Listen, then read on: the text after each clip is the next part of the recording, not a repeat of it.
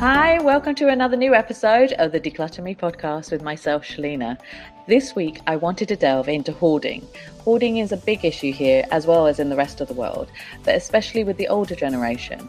They're wary to have someone come in and help them declutter, and the younger generation are getting very frustrated, but they're limited by what they can do to help them. I've seen a few potential clients who I think have hoarding tendencies but have not helped them eventually due to the reservations of having someone come into their house and help them. So I thought it'd be great to discuss this today and to discuss what hoarding actually means and how to identify it with someone who is an expert um, and a professional organizer. I've asked the lovely Jasmine Sleigh of Change Your Space to join our podcast today. Jasmine is a member of APDO like me and has been helping her clients in Exmouth, Devon since 2013 and is the go to expert in the southwest of England. Welcome, Jasmine. And uh, I, I, was just having fights with my friends yesterday about uh, scones and the right way to do it. I am supposedly doing it the Cornwall way, and they do it the Devon way. So and I've been to Devon and not Cornwall, so I don't know what's wrong with that. You know, well, uh, commercial. I'm from Somerset, so I can take either option and still be okay. yeah, well, at the end of the day, it's cream and jam and scones, so anyone would be happy. But yeah, no, we were having a massive, like, not massive, but we were having a, a bit of a discussion about it yesterday while we are having tea. Um, so anyway, hi, Jasmine, how are you doing?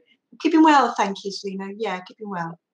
Awesome. Um, and how is the weather there now? I heard it was raining the other day. Yeah, it is raining, but we take the nice autumnal days when they're bright with uh, with glee. yeah, I do miss that. I miss the rain, proper rain, not sandy rain. Um, anyway, I, we're not going to talk about weather today. So anyway, we're going to talk about you. Um, so, so you started in 2013. So what were you doing beforehand, before you became an organizer? Well, I um I worked for about uh, 12, 13 years in local government. I was um, sort of the person they brought in for projects, sort of short-term projects, uh, performance management, and business planning. So, in short, so, you know, I um I spent most of my working career uh, encouraging people to do things they didn't really want to do. Okay, perfect. corporate work. Yeah.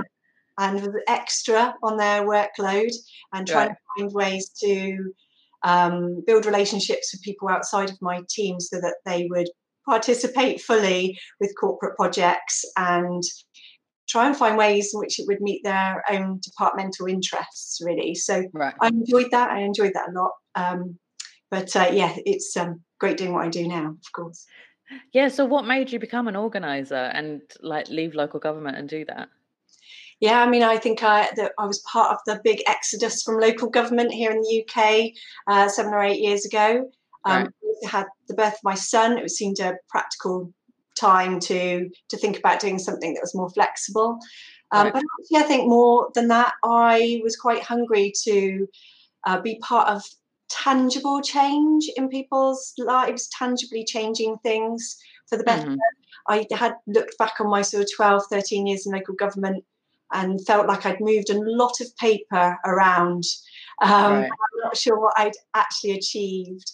And of course, these things are very subject to the latest political populist sort of agenda, and some things you'd be working on would suddenly not be important. Whereas I thought, wouldn't right. it be great to work in a place where it was much more clear what needed to be done um, and how it was going to make a, a very real difference to people. Ah, right. Okay. And then so you got into organizing. What were you doing at the beginning? Because I'm assuming you didn't get into hoarding straight away. Were you just a generalist? Or, yeah. What so made you get into it? Uh, like most people, I think, yeah, I just dip my toe into um, helping people get their homes shaped up in a way that was more accessible and um, comfortable for them, and their, you know, they could fulfil their interests, that sort of thing. But very quickly, very early on in my career, I mean, I was a bit tenacious anyway because I really did not want to go back to a desk job. So right. I was contacting everybody and anybody who was going into people's homes. And one of the early contacts I had was with the Fire and Rescue Service here in the UK. And right. very nice, very enlightened manager there at the time um, brought me in to do some joint working with their home fire safety visits that they were doing, where people right. were finding it was difficult to move through the property without um, trip hazards and that sort of thing, where maybe um, front door, back door wasn't as accessible as it should be, that sort of thing. Things that would start to raise a bit of um, uh, concern with right. agencies. So I was brought into that quite early, and then, of course, very quickly you realise when it's really significant, when somebody's home is really full to the point that they are swapping home comforts for stockpiling. Um, mm. There's a there's a particular way in which people present, and actually at the time there was nobody else across the whole of the southwest that was working with people carefully. You know, right. the only option was leaving people at risk or putting in full clearance. Neither option. Right which was was good. Whereas I provided a, an option to work carefully with people. So just word spread then across housing associations and local government um, housing projects that mm. there was mm. an alternative um, that could work collaboratively with tenants and people where they where they were finding it difficult to move around their property due to to it being so full. Right.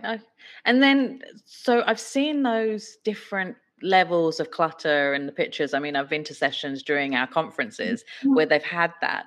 Um, and I mean, I have seen quite a lot of clutter in houses, you know, where you can't move. But what is it for you? Is it the di- is it different levels, or is it the more extreme that you can't even walk in and you have to start removing things gradually?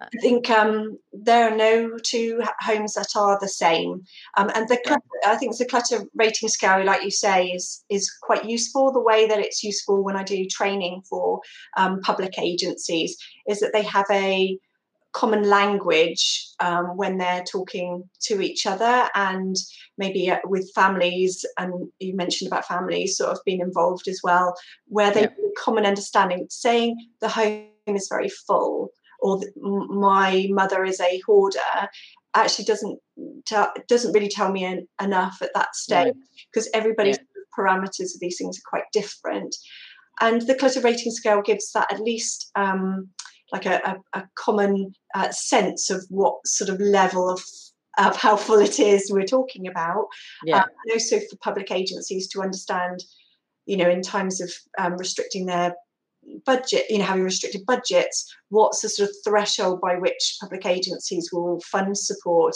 where it's serious enough and where where it isn't, so that it's useful in that regard. And evaluation. So I mean, no way do I say, look, I'm going to take it from a nine right down to a to a two in three weeks. It's, it's not like that, but it's it's helpful to give a sense of well, this person's at a a six, seven, which is getting dangerous for them, we can take them to a four or five by doing X, Y, and Z. Um, right. So it is useful as a tool, but the thing is, there's so many more questions to ask. I mean, the big yeah. being is the person able to start seeing that they they want things to be different. That is right. the main thing. So the yeah. personality of the person and their um, how the home has become so full, how pronounced their challenges are um, mm. in terms of their own reservations about moving things around. Um, I mean, obviously, we ask questions like what's being stored and is it every room? Um, yeah.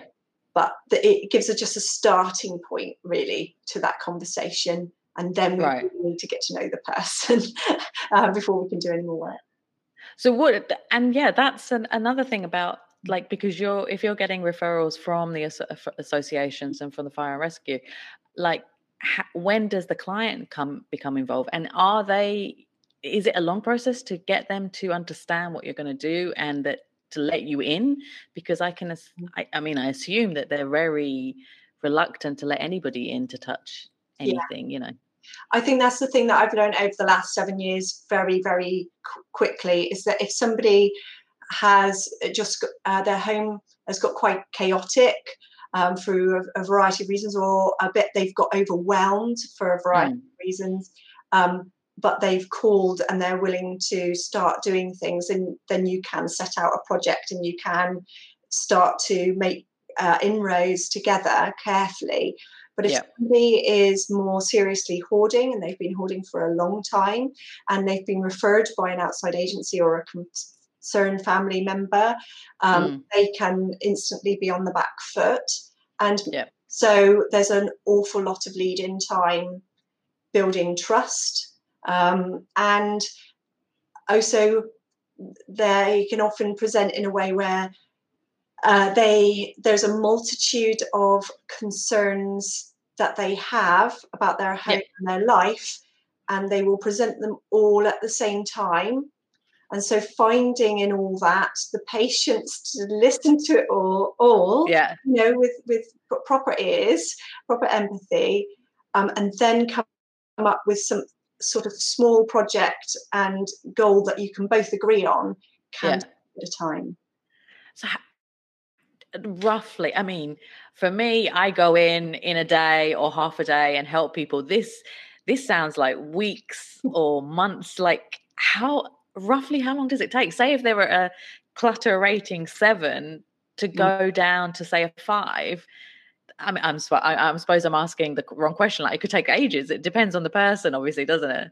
It could, and I think in reality, if somebody's home is is dangerously full, what you're looking to do to keep your own motivation as a professional organizer, keep the relationship going, and still be funded if it's publicly funded, is come up with some realistic, tangible goals that you can tick off that improve their safety. What you right. can't do is say, we're going to get all of this sorted out for you by you know six months time um, right.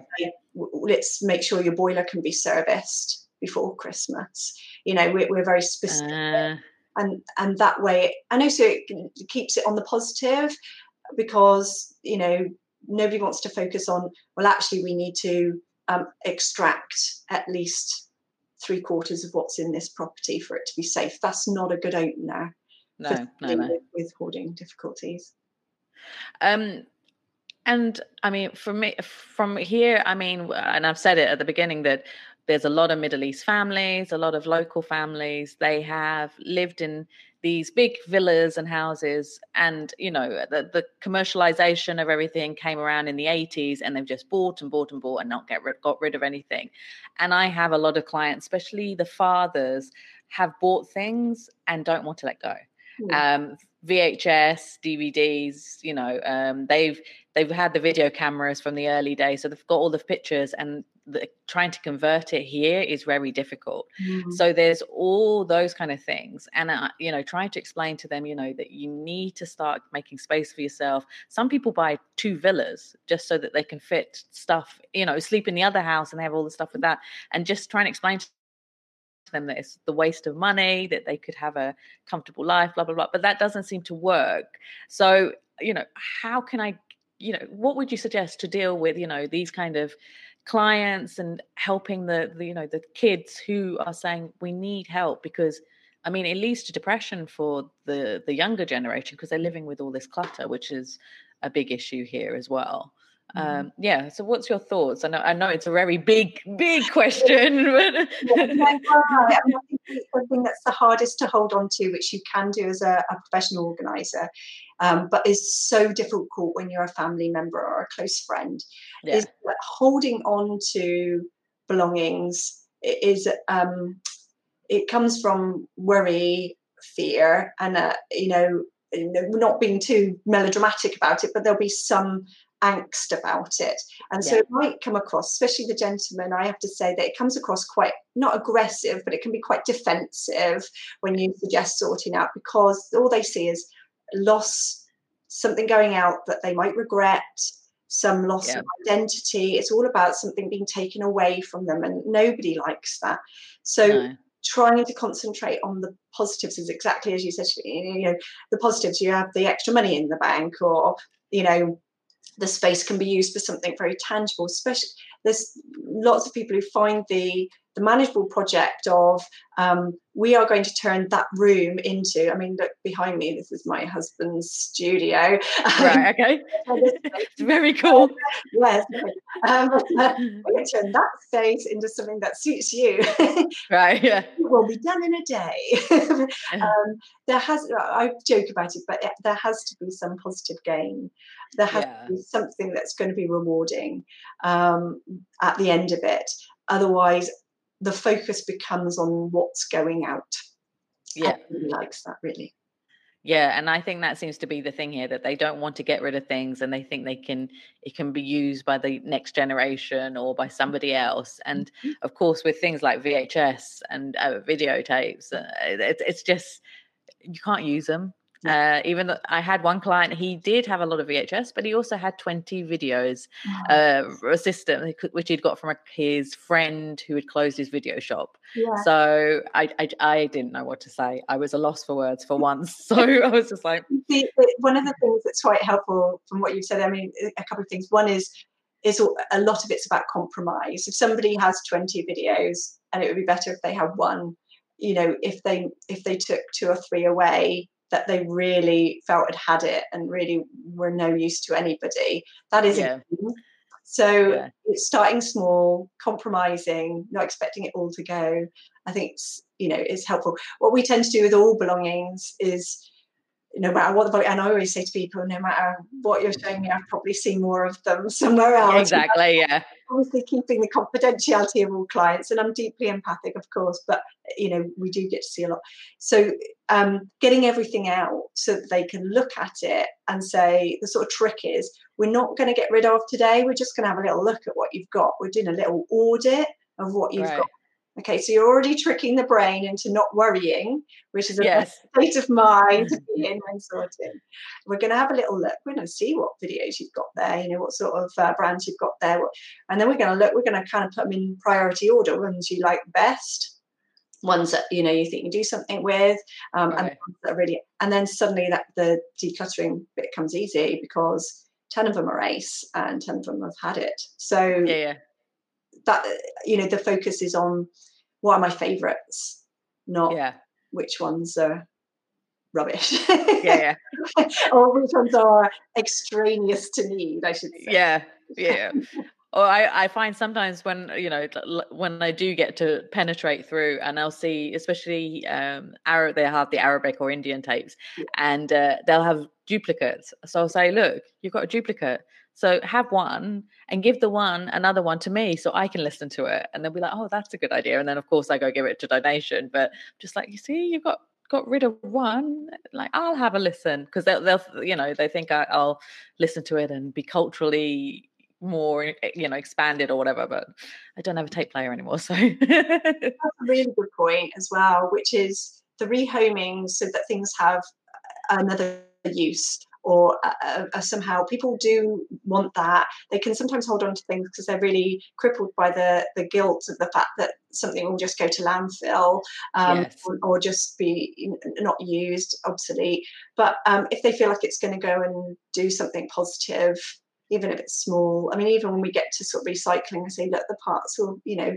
it's one of the most buoyant parts of the uk economy is is recycling yes so yeah, you yeah. know, um, we need to get that thing out there to be reused and enjoyed you know. So uh, you make a good point that when people feel like it's going to a good cause or, or a good use then it makes it easier to let go of. Yeah it's all about sustainability here now. I mean the recycling is still in early stages here but uh yeah the you know using it or selling it uh, that's a, that's a big thing or putting it in the limited recycling bins we have it's it's a good start.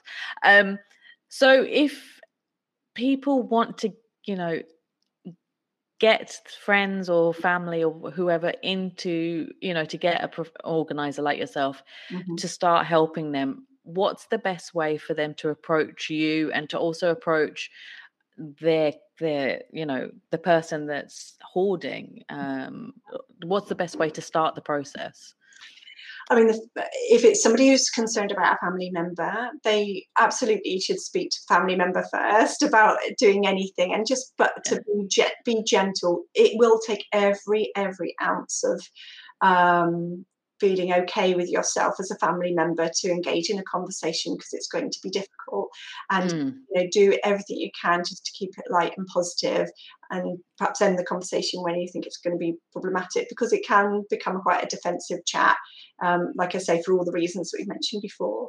Yeah. Um, but if they feel very worried about the person and their safety then obviously there are agencies that they can start to to approach about their welfare.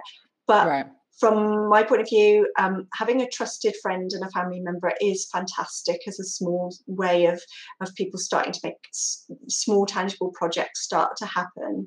Where Right. it's diff- where I think it's more problematic is when um, family members are quite or or um, uh, friends are very close and they really because they care so much they get very frustrated things are not moving quick enough Yeah. And I would say if somebody's home is very full and they're being quite defensive about it, then a professional organizer is probably the way to go, even if it's just to get some advice or even as a sounding board. I, I think I must have had about 10 calls this week from people who are just using me as a sounding board for the conversations they're having with family members. Wow. I do appreciate how how um, frustrating it is for them. Will any of those come back to recruit my services? I don't know. I hope so, but I mean, I Yeah. just put it out there.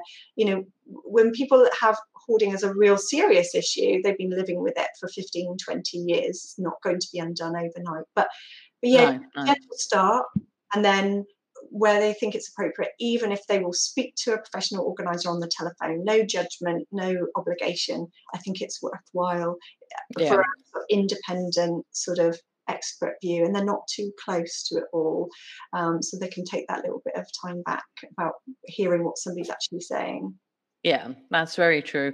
Um, and talking about like the psychological uh, psychological aspects of it, um, do you suggest for them to go for therapy or to a counselor while they're working with you, or is this something that happens naturally? Because Mhm. I can imagine that there must be something underlying with them, bef- you know, for them to get to that stage.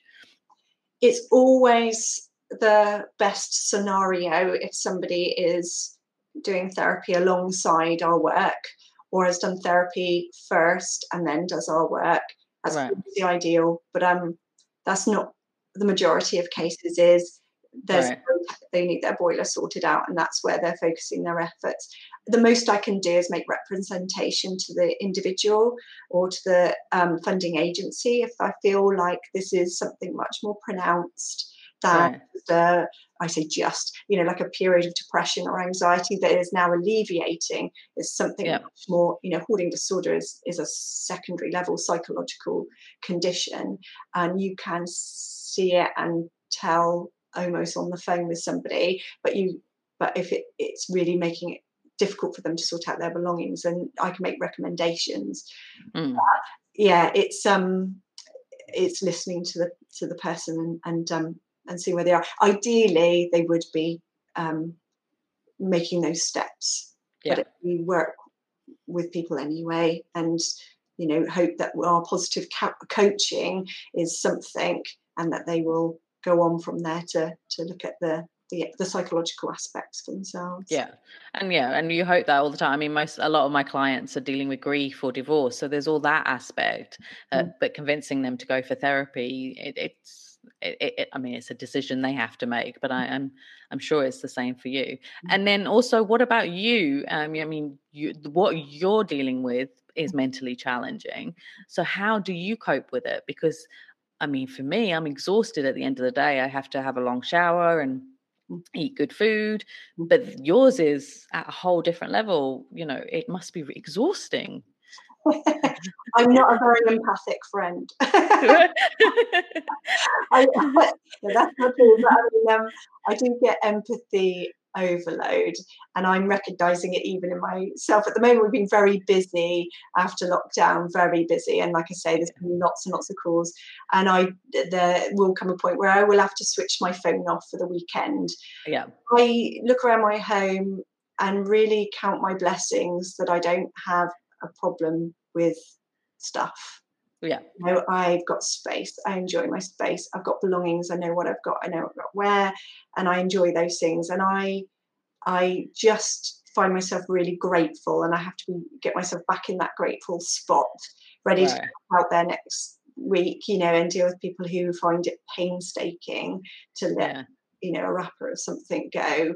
Um, so I have to sort of gird myself a little bit. But yeah, much of that is about just resting, um, being um, sort of grateful for my space and and just relax a little bit. Yeah, but um, yeah, I am a, an understanding friend, but uh, there there comes a point where I'm I, if I've got any friends with problems, I have to sort of schedule them in because I yeah yeah no I'm at uh, at the level where I can take any more. Yeah, yeah, I know. I can imagine. I mean, I yeah, I come home and I will have dinner, watch Netflix, and I'll watch the most brain dead thing ever, or a Disney movie because that's I can't think like mm. after. And so yeah, for you, it, it's a whole.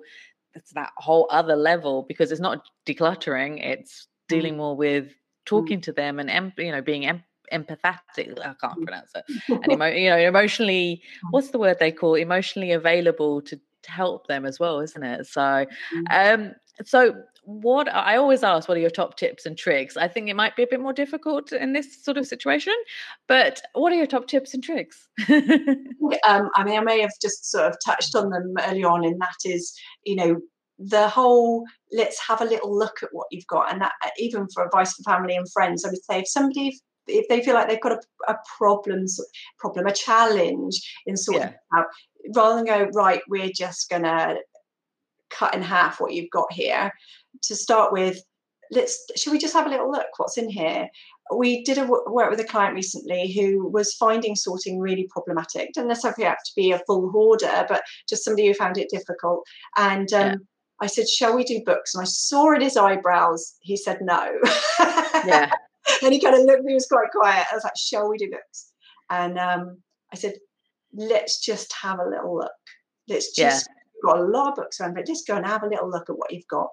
And I went away with six or seven sacks of books. But he enjoyed wow. the process because he was talking me through where he got the books from, where, you know, it was it became an enjoyable process where we were just examining. It wasn't about I had the bags at the ready, but it wasn't about him handing me books to go. That we just set it up that he was going to show me. It's yeah. just, it becomes an inevitable part then of prioritizing and seeing what you've got. You get grateful for the things that you really like, makes yeah. it easier on the other side to let other things go. So that would be my biggest tip, I think, is to to start it as a uh, let's go see project. Yeah, let's see. That's a, that's a brilliant idea. I think I'll have to do that. Um, I don't know if you saw. I, I watch uh, Gogglebox uh, quite a lot. So they had uh, one with there's a housing association show on TV right now, and they had a, a, a man who passed away after, and they'd already cleared his house. So do you, you know, how do you deal with this poor man? He had such beautiful pieces of mm. um, art and maps and books and things. Like, how do you deal with that? Because of course, it's it's a lot. It's hoarding, but it's mm. worth a lot sometimes, isn't it? It is. I think um, clearing the way so people can see the things that are valuable is usually a good point because there are lots of things that people can make decisions on that are that are easier. Um, yeah. And you know, in the current climate, valuations are not always true to what things would be, you know, out there um, in terms of um, antiques and things like that. But yeah, I mean, the difficulty I have is that I try and see things through other people's eyes and and when people hoard everything is special and important. So i really i don't i mean for a i don't really see that much of great significant value. Right. um secondly i mean i wouldn't know if i saw anything of value in that, that, that expertise. But i because i'm seeing it through their eyes everything that we come across really is potentially useful to them. That's one of the things yeah. that quickly changes when you work with people who have accumulated and hoard is that you yeah. cannot prejudge whether something that looks like it's done in and had its day is actually not special to somebody. Um, yeah. So for all sorts of reasons. And also because I think the sentimental reasons why people keep things are much more interesting and more poignant to them than whether it was worth a thousand pounds, for example. Yeah. Um, so yeah, it would. It, I'd not had that circumstance come my way, but uh, but generally speaking, we we start with clearing the way so that they can enjoy and see the things that are of value and of interest to them. Yeah, yeah. Um, uh, rather than worry about getting those things out first. Yeah. Okay. Awesome. And thank you so much for this. How can people find you, um, especially in the southwest of the of England? So um, they can go to my website, which is www.changeyourspace.co.uk. So it's change your space. Um, I'm almost I'm also on Instagram, which is the main social. Yes, you are. For my use now. Um, I think it's just easier. People like the visual, and I don't do lots of before and afters, so don't expect that from me. Right. Um, yeah. But we sometimes take pictures of unusual things we found in people's homes with their permission, um, and yeah. like so it's quite a good visual way of of connecting with the strange world of professional organising. And they can find me there by uh, Jasmine with an E on the end, J A S M I N E underscore change your space and you should have more pictures of th- things that nobody knows what they are. Like i love those when we have it in our association where it's guess what the item is? And yeah and I, will spend so long thinking of what it is they are brilliant especially because it's old things from home and i'm like oh my god i remember this from when i was young. Well thank you so much for being on the episode. I really appreciate it. And it's it's it's just been eye-opening. And just so interesting and helpful as well for me because you know I do see these things. Um, so thank you so much. Um, thank you as well to the listeners for listening to the Decluttr Me podcast. If you'd love to get some more tips and tricks, you can follow us on social media. We're also on Instagram, um, Twitter, and Facebook at DEC L U T T R M E. And if you don't want to miss our weekly podcast, you can subscribe to Decluttr Me on Apple, um, sorry, Apple, Spotify, and Anghami, and any of your favorite podcast players, as well as YouTube. Um, thank you again, and we'll see you next time.